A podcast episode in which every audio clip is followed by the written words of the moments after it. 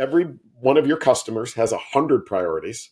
They yep. can only pay attention to four or five at a time. Which ones are they going to pay attention to? And then when they do, the multitude of information and options and all kinds of things is so overwhelming that they need you. They need you from the lens of being that consultant advisor, do the homework and tell them what they need. Conversations are at the heart of everything we do. But how do you turn a conversation into revenue? Welcome to B2B EQ, a podcast from Uniphore. I'm your host, Tim Harris. Join me as I interview business leaders and market makers to learn how to move deals forward, scale best practices, and establish relationships that create value and grow revenue. Let's get started.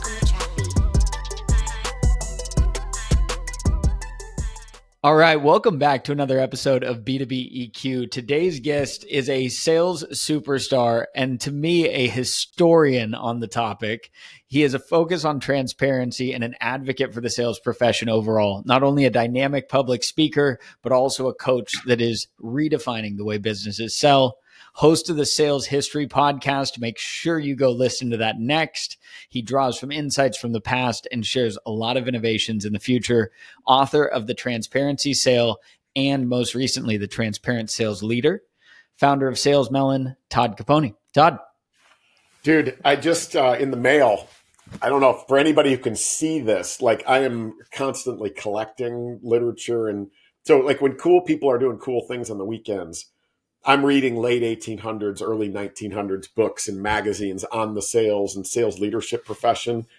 This one, man, like I wish you could smell it because it smells like grandma's basement. But it's uh, 1912. Um, it's called Pushing to the Front by Orison Marden. This was like how to win friends and influence people 25 years before that actually came out. It is a classic. It was selling as like almost as much as the Bible back then. And I just got my hands on an original and I love it. I'm gonna like cuddle up with it later. So that is unbelievable. And and I not to make a joke, but I, I grew up with a family that also had some some older relics, and I see the old phone in the background. And please tell me you're not making cold calls on that.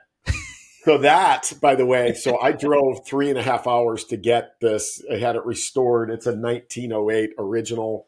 Um, it, uh, the, the wires work like the wires are in the inside. If you turn the handle, the bell rings. Um, I use that for anybody who cares as a um, kind of a representation of the tech world today in sales. So, it. you know, so often when you're reading online, you're reading on LinkedIn, there's so much talk about like how technology is permeating every remaining crevice of the sales profession. Mm-hmm. I don't know if that's a good thing. Because if you go back, like the greatest sales technology revolution took place in 1876 when the notorious AGB, Alexander Graham Bell, made yep. the first telephone call. And really, you know, by the 1910s, 1920s, it was revolutionizing sales outreach, sales communication, everything that we did. And didn't take long after that for us to ruin it. Like salespeople, we ruined this incredible gift that we were given, which is pick up the phone. I can reach out, I can scale, like I can do all those things where we needed technologies created to prevent salespeople from utilizing it through caller ID, voicemail, and all that. Yep. And then that got so bad that we needed a do not call registry, which now has 221 million telephone numbers on it. Like AGB would be rolling over if he knew that we screwed it up so bad. And then we did the same thing with email. We yep. started doing the same thing with LinkedIn.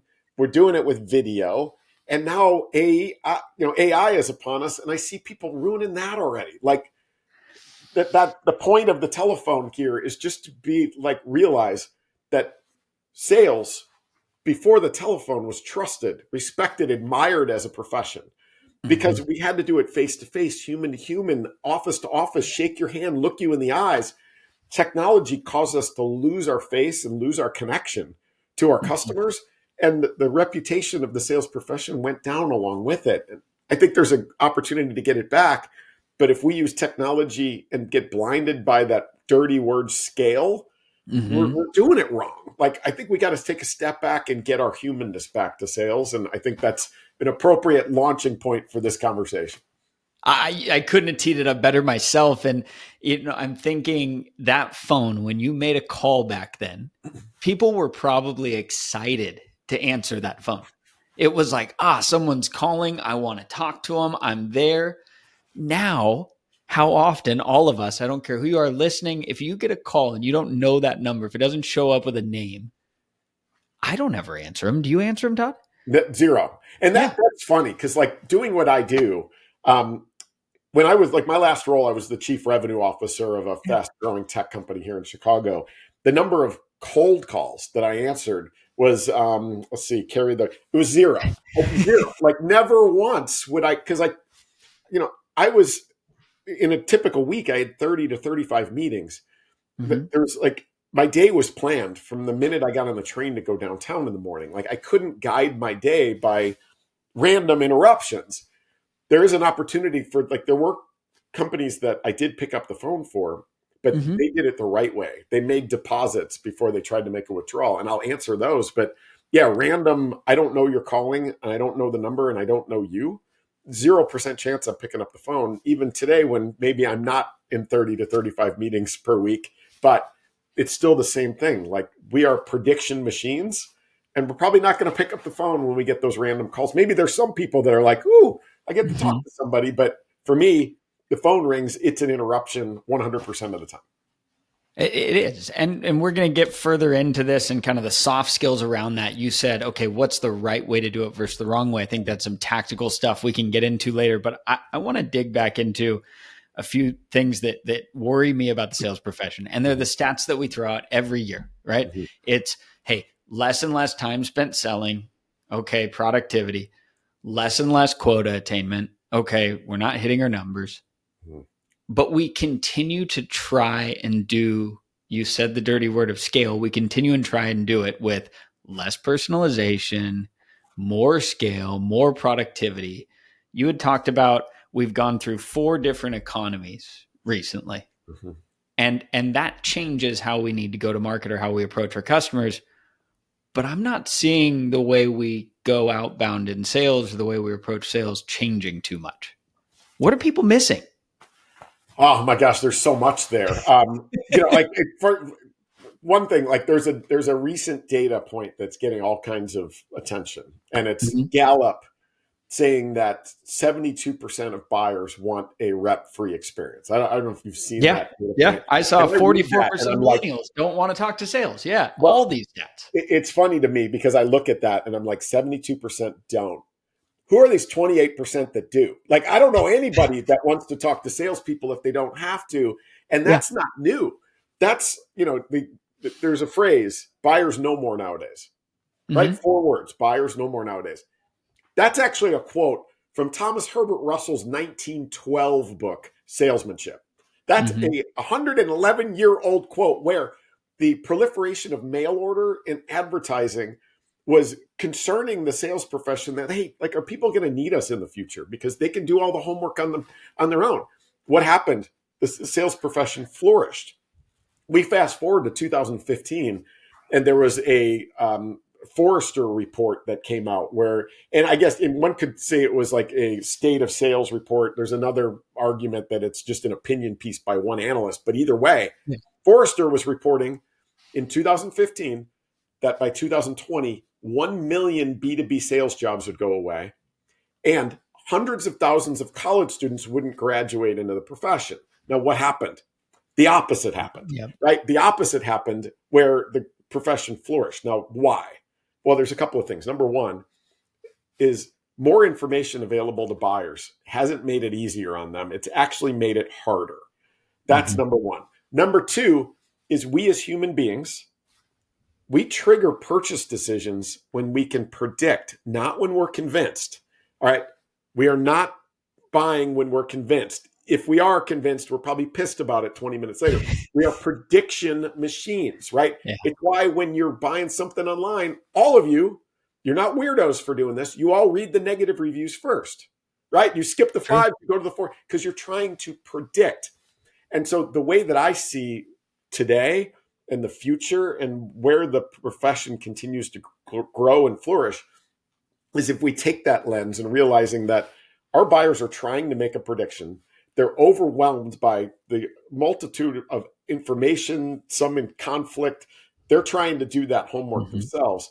When salespeople view their profession as being a service profession, that, hey, I'm here to help you predict, to help you achieve outcomes that you want to achieve, maybe achieve outcomes that you didn't think were possible. And I've done the homework. This is what you're going to love. This is what you're going to hate. Here's mm-hmm. the risk. Here's the concern. Here's the upside. Here's the downside. And when we we do the homework for the buyer and bring it to them, and then they go do their own homework and find that it matches, we became you know we become a consultant, an advisor, an aide who's making deposits. We're not there just trying to make withdrawals and convince, convince, convince. I think it starts there. Like, why has the profession flourished as information has grown? Because salespeople, the successful ones, have shifted and realized their role is to be a service and not be a necessary evil trying to convince people to do things. Well, and and with the amount of content, with the amount of stuff we've put out there, I think you talked about this recently.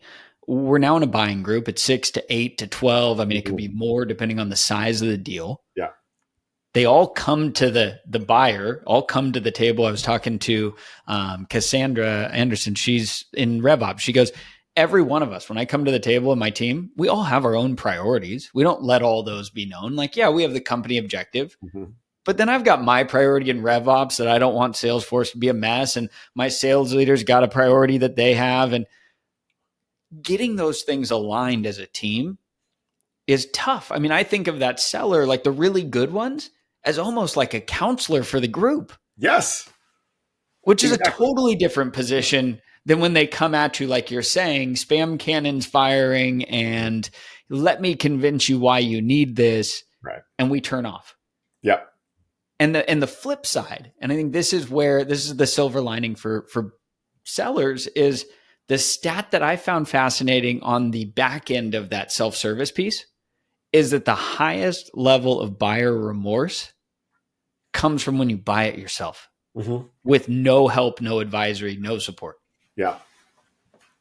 So we know the challenges out there. This this podcast we came on, it's all about EQ and the soft skills and the human elements. And you have you have hit the the absolute nerve on this of like people still buy from people they like and trust. Yeah, and uh, you know, to your point though about like buyer remorse when you buy on your own. There's a mm-hmm. story mm-hmm. that I always tell that, like, you remember a few years ago when Toys R Us was going out of business, mm-hmm. and uh, they they like they're going out of business. They're closing the stores. My kids were younger then, um, but they had their their like going out of business sale, and so like my wife and I and our two kids, we're we're driving, and my wife's like, "Hey, you know, Toys R Us has got this going out of business sale. Let, let let's go." Yeah. And like my kids, they're like, no, like the most exciting moment of their life. We're going to freaking Toys R Us. How awesome. Uh-huh. Well, we pull into the parking lot, excitement just like palpable. Just a uh, kind of pulp fiction style, go to the end of the story first. Uh-huh. you know, 25 minutes later, the kids are in their car seats. They've got a toy and they're both crying. Now, why why does this happen? Well, yes. you, you think about walking into that store and you know you got multiple buyers like you said with multiple yeah. priorities. You got kids were looking floor to ceiling like just a place just packed with toys. And they're like i want that. I want that. Oh i love that. But what about that one? What the the, the, the number of options that they had was so overwhelming that they couldn't make a decision to the point where my wife is finally acting as the salesperson going all right listen there's three that you liked.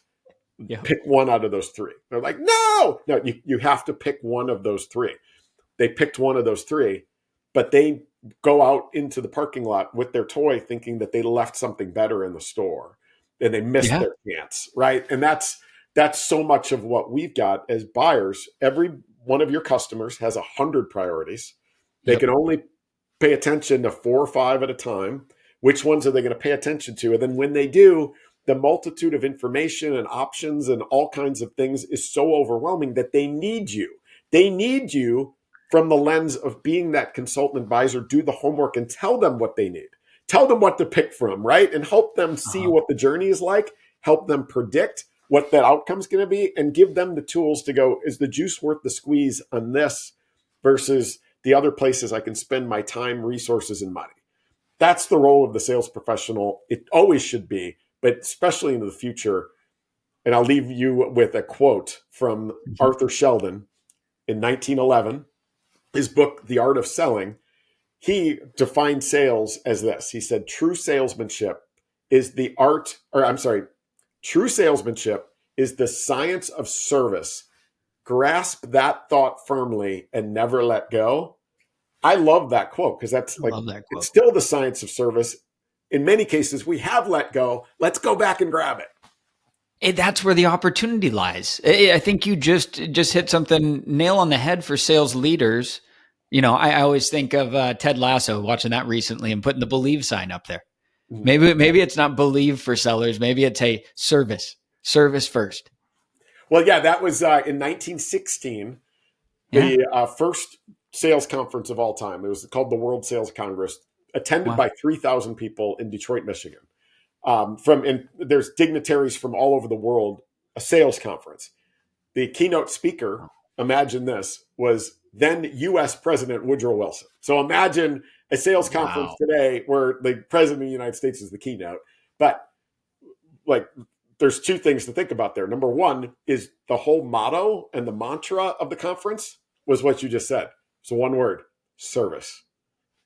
And number two is why did the sitting US president keynote a sales conference in a time where the rest of the world is falling into World War One? Like he's got some priorities going on.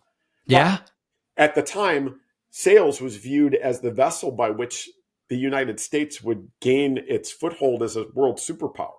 Salespeople selling the right products to the right companies at the right time, it lifted all boats.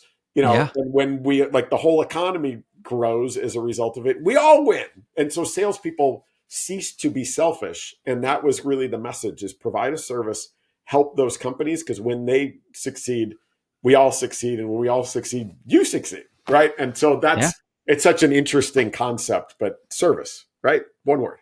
Well, and so fascinating because you look at even where the US economy is positioned, we are a service based economy. We are not a production based economy. Like we mm-hmm. have in the last hundred years only scaled that side more than anything else. And, yeah. you know, you look at the Accentures, the Deloittes, the, all of these massive, massive companies. I think there's something to be said about those consultancies and how they've gone about it they changed their name from sales to consulting, right? That was a good yep. that was a good positioning move. Right. And and now they're the ones that you actually have to sell the idea to because they're the ones who are actually doing the service with the customer and they own that customer relationship better than the technology vendors or the producers. Yeah, and that brings up a, a good point that mm-hmm. um, you know so much of what we teach salespeople and like mm-hmm. kind of old school approaches and everything was grounded in a time when the sale was the peak of the mountain. Yeah. And like you said, like, you know, we're a service economy. Well, we're really a service economy in this subscription or as a service economy, right? Yeah. Where the deal is now merely an early milestone on the path to acquiring companies that not only buy, but they stay, they buy yeah. more, and they become advocates for us. And that's why, like, the thing you'll hear me say a lot is you know, we've got to play the long game, of course. We, you know, of course, you got to play the long game. But I believe that because of the proliferation of reviews, feedback, access to peer reviews, and peer feedback, like you can connect with anybody, that the long game helps you win the short game too. Like if, if we're oh, winning oh, deals that we shouldn't be winning, that one win is probably causing us to lose four or five deals that we'll never even have heard about or know exist because that one person that bought and hated it is able to share it so you know emphatically and so quickly and bad news travels fast. We've got to play the long game but the long game helps everybody win the short game too. Well bringing new products to market that's been the space i've been in for the last six seven years. It's all about kind of that zero to one journey right? Yeah. And to get that flywheel to spin you're spot on. Like if i go sell three deals and they churn out in the first six months, I didn't get the testimonials. I didn't get the reviews. I didn't get the traction I need mm. to start getting that wheel to move forward. Yeah. And I'm almost five steps backwards because I burned a lot of resource and I didn't end up with the gold because, you know, I was reading a report from Trust Radius this morning. Mm-hmm. What buyers actually want in terms of content everything that we produce in marketing and everything that we produce in sales and all the pitch decks are so far down on their list of care Yeah. It's insane. All they want is the reviews, the the personal introductions, the someone like yourself saying, "Hey, I've talked to five different sales leaders. This has worked for them. It can work for you." That's what we're going back to.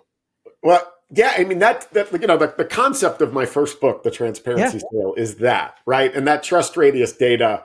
Like I've talked, I can't remember the CEO's yeah. name, but like I've interacted with him about it before too, because it's based on this whole concept that mm-hmm. so I was the CRO of a fast growing tech company in Chicago called Power Reviews, and you could probably guess from the name we were in the review space, but Mm-hmm. We had done a study with Northwestern University that was looking at right, how do consumers act? What do they do when a website's acting as a salesperson? Mm-hmm. There's three data points that came out of it, two of which changed my life like it only happened to a nerd, where like like lunatic, I quit my job and wrote a book. But they're really relevant to why that trust radius data is saying what it's saying. Mm-hmm. The three data points, the first one that didn't change my life was that we all read reviews today. Like when we're buying something we haven't bought before, that's of medium to high consideration. So not like a pack of gum, but electronics, clothing, you know, whatever that matters. We all read reviews, right? So no mm-hmm. surprise mm-hmm. there. But here's the two that changed my life. Number one was that when a website's acting as a salesperson and we're reading the reviews, 85% of us go to the negative reviews first, right? We skip the five stars and we go right to the fours, threes, twos, and ones. And if that's not odd enough, the second piece is that a product on a five star scale that has an average review score between a 4 2 and a 4 5. And this is across all product categories. Some skew higher, some skew lower. But that 4 2 to 4 5 is the optimal average star rating for purchase conversion, meaning a product that has negative reviews right under it will sell mm-hmm. better than a product that has nothing but perfect five star reviews. And as a matter of fact, a product that has nothing but perfect five star reviews sells at about the same conversion rate as a product that's got an average review score of around a 3.25, which kind of sucks, right? Like that's not good. And mm-hmm. the point being that we as individuals, as human beings, and that that's again where the website's acting as a salesperson. I yeah. did all the research and found, wait, it's not just when a website's acting as a salesperson. That's the way we're wired as human beings that we are prediction machines. We know at a subconscious level that perfection does not exist. And if all we're hearing is five star speak, i.e., we're awesome, and here's a case study, and here's references they're going to talk about how awesome, it, it literally, our brains can't process that. We can't predict. We need the negative first, which is why that trust radius data talks about that buyers, they're trying to predict. They want to see the reviews they want to see what can go wrong, what the risks is. You know what? That's that's why I think the future of sales again gets back to being a service profession. That the best salespeople play in the long game, which helps mm-hmm. win the short game, are the yep. ones that are coming to the table going, "Hey, we're great at this, and we're not great at this, and let's figure out like what's important to you." Hey, our pricing is up here. If that's going to be a problem, let's talk about it now versus three months from now right? Embrace what you give up to be great at your core. And that helps you qualify in and out faster, but it triggers faster purchase decisions. It improves your win rate. And the best part is it makes it really hard on your competitors to message against you. When you're the one revealing what you're not great at, when yeah. they come in and they're like, we're awesome and they suck, the customer now trusts you and doesn't trust them. And so that that's kind of the magic in the trust radius data, but all of this data is salespeople. Like if you're in the sales profession, there's magic in leading with what you give up to be great at your core, right? And qualifying out because that will trigger the purchase decisions and improve trust right out of the gate on a bed. Like you'll be on a foundation that will give you a lot more rope going forward too. You're making me think as as you're saying this. I'm thinking through my past purchases, mm-hmm. and and you're spot on in terms of you know, I think of we just did a house remodel and some of the stuff, you know, they go, oh, well, you could do this or you could do this. And that person that talked me through it and didn't say, oh, no, this is exactly what you need to do. We've got you all set up. This is perfect. We're going to put this here. It's going to be perfect for you, Tim.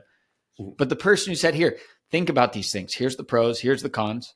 I remember even one guy sitting down on a piece of paper with me, goes, fold it in half, hot dog. Mm-hmm. Write all the pros on one side. Okay, let's flip it over. Let's write all the cons on the other. Now go take this to your at the time girlfriend or fiance, but now wife. Mm-hmm. Take this to your wife and go over it with her. Yeah. That was the person we ended up going with. That's right. the person we actually purchased from. Mm-hmm. And I didn't have the remorse. Providing yeah. a service as an advisor and a consultant and not a salesperson. And I think you almost then you almost process like in the in the like you said we're predictors. I'm thinking, okay, I already accepted what I may not be absolutely in love with because I knew it up front. So now I don't have buyer remorse. Exactly. It was accepted. Yeah. Yeah. It's funny. I've got a little side story. Um, so, so yeah, I get this inbound lead and mm-hmm. it's a CRO of a significant organization. We get on the phone and I'm, you know, we're talking just about like, hey, when you think about the fundamentals of your team across your revenue organization, like what are the priorities? And he was like, listen, I, top of funnel is a problem. We need support and help with like our prospecting, whether it's cold calling, social selling, like just understanding, you know, using LinkedIn Navigator and maximizing all that. Like that's I know we've got a big hole there. And we like I talked to him a little bit about the outcomes and all of that that he's trying to get to. And then I said this.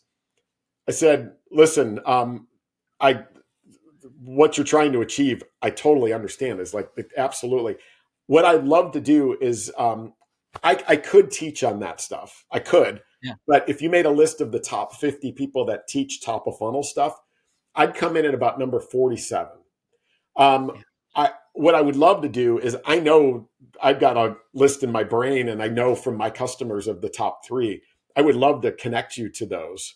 And like those are three people that you choose any of them, you're gonna freaking have raving successes on your hands from those. So like mm-hmm. let's do that. And the guy was like, Wow, that's awesome. I love that. Man, that thank you. Thank you.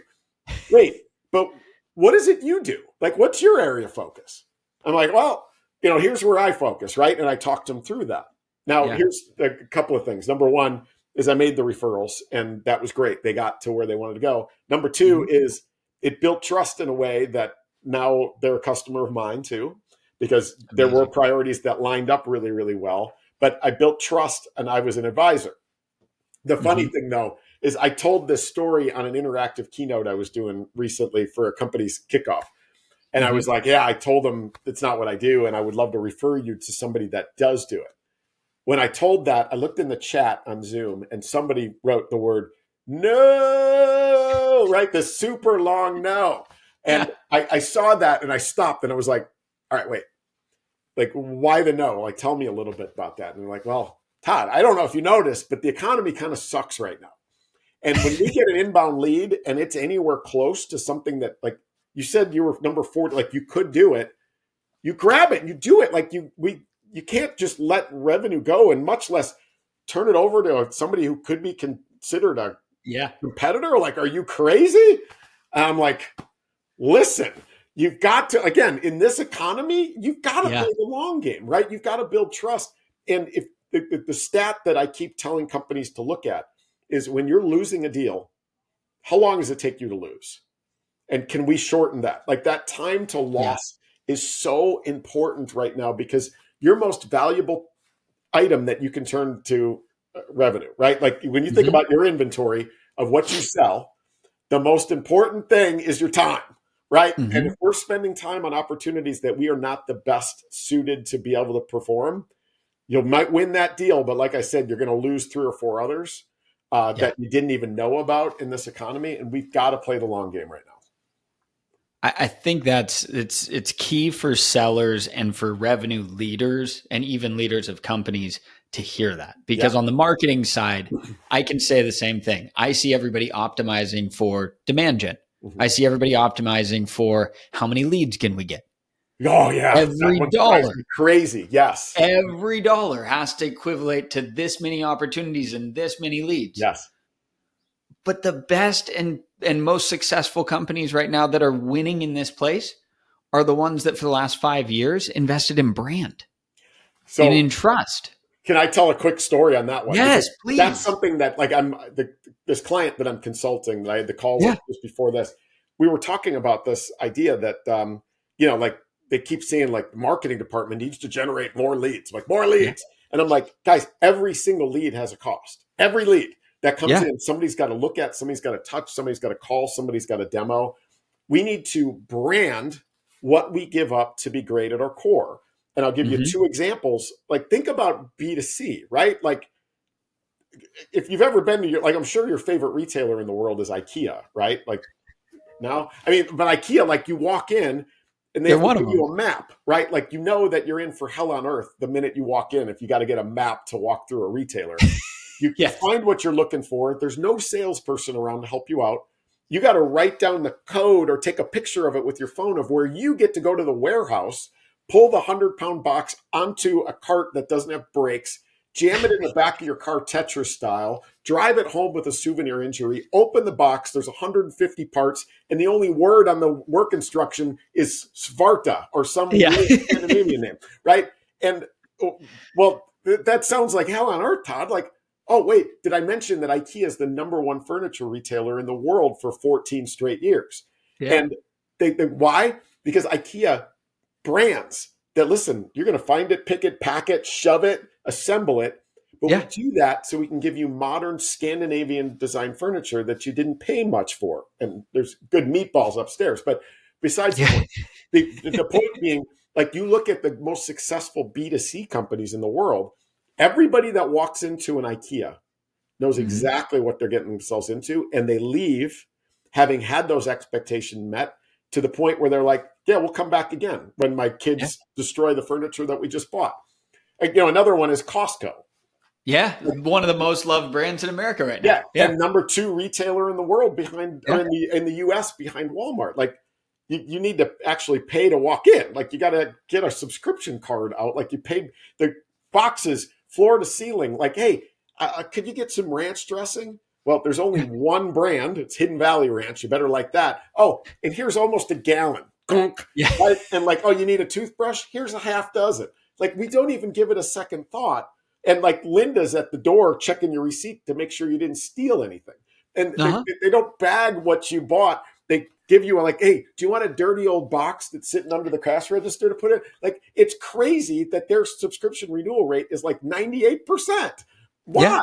Because they brand what they give up to be great at their core. I don't see enough B2B brands doing this. I think it's a tremendous opportunity. I, I, I think it is. And I think it's also you lean into the negatives and then you just stand absolutely dead fast on making that promise on the stuff I am going to deliver. Well, you become and it makes it so that's doable. It, exactly. Yeah. Like if you need, if I right now was like Tim having a party, can you go get the provisions, paper plates, paper cup, buy like a fruit tray and a vegetable tray and all that? The first thing that springs to mind is, hey, Costco, right? Yeah. Like, I think that that's the opportunity for like when you think about anything in tech, there's not too many decisions that you need to make that you've got a default answer to. Like Zoom took off during a time where it was like, hey, we all need to get online. We, like everybody's like. Zoom, and they started calling it Zoom, right? Like Xerox was the copiers of a million years ago. You need some tissues, Kleenex, right? Like you become associated with a certain type of brand, and I think that just I, it's a tremendous opportunity, especially in a market where there's so much information and so much choice. Oh, absolutely. Because again, you go back to, well, you're in every conversation. I can only imagine that if you're a seller for a B2B brand like that, it's it's got to be an easier day. Yeah. You're not dealing with top of funnel as much, right? You're dealing with okay, now I'm in every deal. What are the deals that actually fit best for my company? Exactly. Rather yeah. than scrambling and and when we talked prior to this episode, you talked about and I want to dive into this because this is the personal side of this. Mm-hmm. We live in quarter by quarter week by week, show the numbers, get stuff done, whether it's the marketing side with leads or the sales side with closing deals and quota. Yeah. But you said the worst kind of motivation comes from this. And I want to unpack that because motivation is such a big piece of EQ, mm-hmm. but it changes how we go about these things. It's kind of the, I always think that's what causes the reactiveness that we see in the market today. Mm-hmm. What is that bad motivation? How does it show up in sales? How do we overcome some of it? well, I mean, the old phrase is, you know, sales reps are coin operated, right? Mm-hmm. Like we've heard that since the beginning of the time. And if you mm-hmm. as a leader believe that to be true, then you're right, but you're doing it wrong. you know, just to let you know. so, like, I, you know, the best companies and the best environments and the biggest successes I've seen have been in those companies that realize that like variable compensation and metrics and rewards that um, are seen as a reward for doing work that we love to do instead of the reason you do it like that's when everybody wins. And so just to take a step back and to really think through this idea of as revenue leaders our our role like we've got a role to hit our numbers we've got all that kind of stuff but the most successful revenue leaders are studying and understand the science of intrinsic inspiration. And how do we create a culture where our team wants to show up every day wants to stay wants to do their best and wants to advocate for us as leaders but our company and then our products to their friends and their customers right? There's there's a model that i had created and i'll rattle off the model for everybody if you're if you're interested. But I, I created a model i call it the praise model but it incorporates the six things that drive us intrinsically to show up every day right? So praise you can mm-hmm. probably guess they're, they're every so number one is the p which is predictability like okay. we as human beings, we do our best work when we can predict, right? Where we're there's certainty, there's consistency. When we go to bed at night, we know what we're getting ourselves into the next day. We sleep better, we're more creative, we do better. Predictability, and that's incumbent upon leaders to create environments where your reps, mm-hmm. like you're consistent, but you can predict what's going on, right? And, and the mm-hmm. the, the uh, we could probably talk about that topic for an hour. But one of the things that I see companies doing wrong in this market is they don't say anything about the economy. And as a result, their, their reps and your team, they're looking around seeing their their buddies getting laid off in different companies. Yeah. And they're probably going to bed at night wondering, is that going to happen to me? Leaders create predictability, embrace what you know, embrace what you don't know by being transparent. Like, hey, here's the things we can't predict and then create certainty around when you'll give updates around those. And then as individual leaders, figure out whether or not you are a consistent leader. Because if you're inconsistent, you're driving our, everybody's brains crazy. So predictability is number one. Number two is the R of praise, which is recognition. Like we do our best yep. work when we're recognized for our efforts, we're given status, we're validated, we're given feedback. The A yep. is aim, yep. which is what's the aim of our work? If the aim of the individual's work is to hit their number, you're doing it wrong. I'm talking yeah. about the impact, the mission, the purpose. What does my work mean to you as my leader, my company, my customers, and my customers' customers? Can you draw that line? Like, what's the impact that you're making? So many stories here, but that's a huge opportunity. Like, create that aim, make sure that your reps know that their work is much more important than just hitting their number. The mm-hmm. I mm-hmm. is independence, meaning we do our best work when we're given independence. We're given trust and the resources and we're not micromanaged, right? Like we're given the tools to do our best work with minimal supervision. Mm-hmm. Yes, security. We do our best work when we feel safe and secure, when we don't feel like there's a hatchet swinging behind our head, when we're part of a team. There's relatedness. And then the E is equitability, meaning is it fair? Is the juice yeah. worth the squeeze? Am I getting the just rewards that I should be getting for the effort, the time, the dollars, whatever I'm putting in? And does it match what other people that are doing similar stuff do? Like nothing drives disengagement faster than politics and other people getting paid more for doing less work. So that's the praise model. But like I think that's a huge opportunity for leaders that nobody ever teaches them the science of intrinsic inspiration. And I'm hoping to get that word out and help leaders create better cultures. We we need some more praise. I, I agree with you in terms of not only I'm thinking first and foremost, it's it's get us out of a state of fight or flight, right? The the the reptilian brain that's going, oh shit, I mm-hmm. just need to go and I need yeah. to survive. Because nobody's getting creative or having any really good lasting conversations there. We're not building relationships. Everybody then looks like a target. Yeah. Right. Mm-hmm. And then on the back end, I love how the last thing you talked about was compensation. Mm-hmm. That's the very last. Yeah. Exactly. It, it, comes it comes back to, you know, am I and and here's an interesting conundrum I see in the marketing side. LinkedIn has been this great place where, and just like TrustRadius or all of these different review sites, I'm amazed at the size of some of these companies and how none of their workforce or very few of their workforce engage or will even endorse the products that they work every single day, day in and day out, selling, marketing, servicing, but they will never even go to, like you said, their family or their friends or their personal professional network mm-hmm. and endorse the product. Yeah. It's that should job. be a big call out. Yeah. Exactly. It's just a job then. And that's. Yeah. All right, Todd. So, you know, with all of this going on in the market, what excites you about the future of sales? Because I think there's a lot of motivation to change the profession and really have it evolve in the next few years. And there's a lot of opportunity for people. Yeah, it's funny. I just had a conversation with a guy that you've probably heard of, but like he's a you know thought leader, and he asked me, he was like, "What grade would you give the sales profession today?" And I, I said a C plus, and he was like, "C plus, I give it an F," and he's going on and on. I'm like, "Wait, dude, hold on." Let's think throughout history. So, yeah. 110 years ago, like I said, Woodrow Wilson's keynoting sales conferences. Sales is a trusted, respected, admired profession. At the time, sales was taught at pretty much every university. It was actually taught in high schools in the 1910s. Wow. Like in Boston alone, there was 11 public high schools that were teaching sales. Like why? Because there was demand, right? Mm-hmm. Supply and demand, like everything. Like who's going to offer a class that nobody wants to sign up for? Well, imagine you fast forward to the 1950s and 1960s, all gone.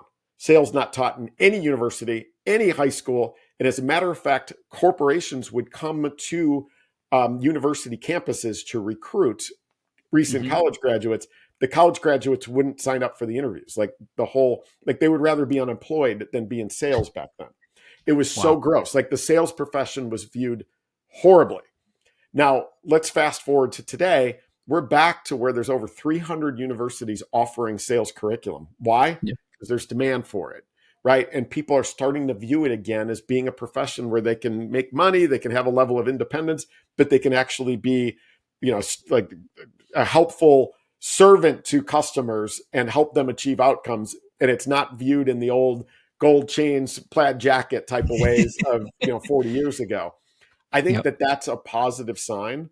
And you combine that with what I'd said about, you know, the, the constant predictions of the demise of the sales profession. And every time we do that, what happens? The sales profession flourishes because we see the challenges and we adjust and we optimize to what customers really need, which is our help, our support to do the homework for them, to be, I guess Arthur Sheldon said, the science of service, right? Grasp that mm-hmm. thought firmly and never let go. I see more of that. And I see people really glomming onto the, the message of transparency that I'm teaching and all of these different elements. And you look across LinkedIn, and most of the content that's being shared really comes from a place of being a good hearted individual. Yeah. And the more of that we see, the more it'll permeate and the more it'll go from generation to generation. And in my lifetime, I would love to see the sales profession not drag the bottom of Gallup's annual trusted professions list along mm-hmm. with politicians. Like it would be nice to pop that up a little bit. I mean, maybe that's wishful thinking, but I see us making progress to getting back to our service roots.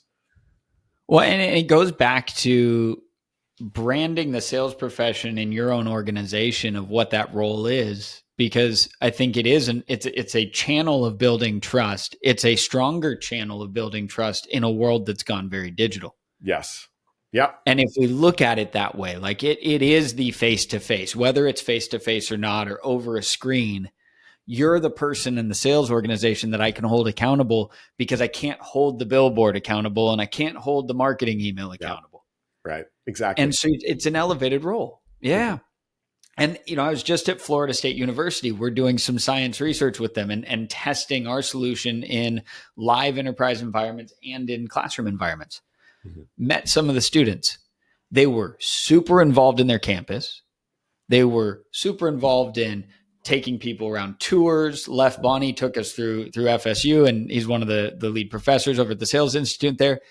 It's amazing the enterprise companies that are now supporting and building into those those colleges and really like giving the resources to build a farm league, so to say. Well, yeah, it's cool when you look at why university level education went away in even the 1920s. The Great mm-hmm. Depression obviously killed a lot of it, but it was viewed by companies as being rigorous, but um, unapplicable. Like they they mm-hmm. were learning things that when they get to the companies, they were unwinding and rewinding again. I see so many of these universities creating these labs and partnering with companies and creating environments that to a certain extent actually do ready college students for the sales profession whereas that was never the case.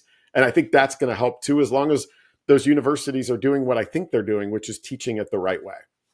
Yeah one and teaching the skills of selling i think rather than i always companies sometimes feel a little short-sighted not all but some where it's all product knowledge. Yeah yeah. And when we did the surveys, you know, you get you go into the research. It's like a buyer doesn't want product knowledge, and in today's world, as you were talking, more educated, they definitely don't want the product knowledge because they got the speeds and feeds on the website already. That's marketing's right. doing, I think, a better job there.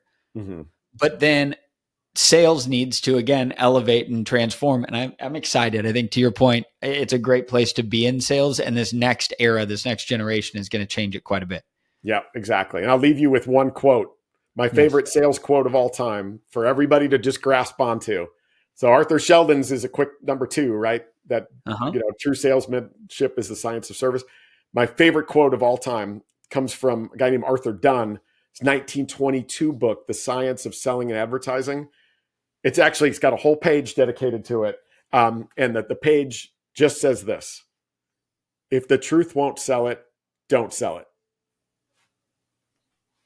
That's it's a great, right exactly. oh, it's great for everybody. like that's that that's the way back then. It's the future, right? If the truth won't sell it, don't sell it. Arthur Dunn, you bring a tear to my eye. I, I, I, so much knowledge from this, and so optimistic to where the sales profession can go. Mm-hmm. And so much of it, what I'm amazed at, and every time I hear your your because you are truly a historian and an educator of the trade, and I, I've got to say, you think back a hundred years before all of this technology, they were having probably better close rates, better mm-hmm. response rates, more time spent talking to customers, less time updating CRM and all that yeah. stuff. They focused on the soft skills. And today you've totally validated that for me that that's what's going to win in the future. Well, yeah. And remember, they were all remote right? Like yep. they weren't coming to offices making phone calls. They didn't even have phones, right? They're out in the field and they're wiring back their reports on a day to day basis, right? Like that's yeah, that's that's what wins. Let's go. I love it. I love it. Well, Todd, where can people connect with you? Where can they find you? Yeah, I mean, I've written the two books, The Transparency Sale and The Transparent Sales Leader. They're wherever you find your books. Uh, you can find me at toddcaponi.com or on LinkedIn. Um, and then if you're a nerd for the history of sales, the Sales History podcast is available anywhere where you listen. And I post daily on Twitter and Instagram, just little quotes, pictures, quips, comics from sales histories past at Sales Historian on both. If you're just a nerd, again, that's a total hobby for me, just an outlet, but I'd love it if you're interested in it to follow along. Todd, thank you so much. And also, if you're in the Chicago area, find this man on LinkedIn take them out. I don't know if you love pizza, if you like the Chicago dogs, what your favorites are. I always feel like when I get into that city, there's a list of things I got to go go visit and see. But uh, you know, if you're in the Chicago area and connect with them as well, um, great sales community out there. And I know we've worked with other people that that you're close with in that area. And a shout out to all the sellers in uh, in Chicago. So, Todd, thank you so much for joining me on another episode of B2B EQ. It has been a lot of fun. It has. I could uh, talk all day. So thanks for having me. Hey, and to our listeners, thanks so much for listening. Make sure you uh, listen in wherever you catch your podcasts or catch the video on YouTube. You can see uh, his phone in real life and what we were talking about at the start of this episode. A great piece and a relic. And uh, if that phone rings, you better be answering it, Todd. Yeah, exactly. I mean, I've got this is, I'm getting to a point where I might almost create a sales history museum. Just every week, I'm collecting more and more stuff. So follow along for more on that. I'm excited too. And for another episode of B2B EQ, we will see you next time. Take care. We hope you enjoyed this episode of B2B EQ. Be sure to rate, subscribe, and follow the podcast for more exciting insights. To learn more about the value of EQ and the technology powering today's conversations, visit us at uniphore.com.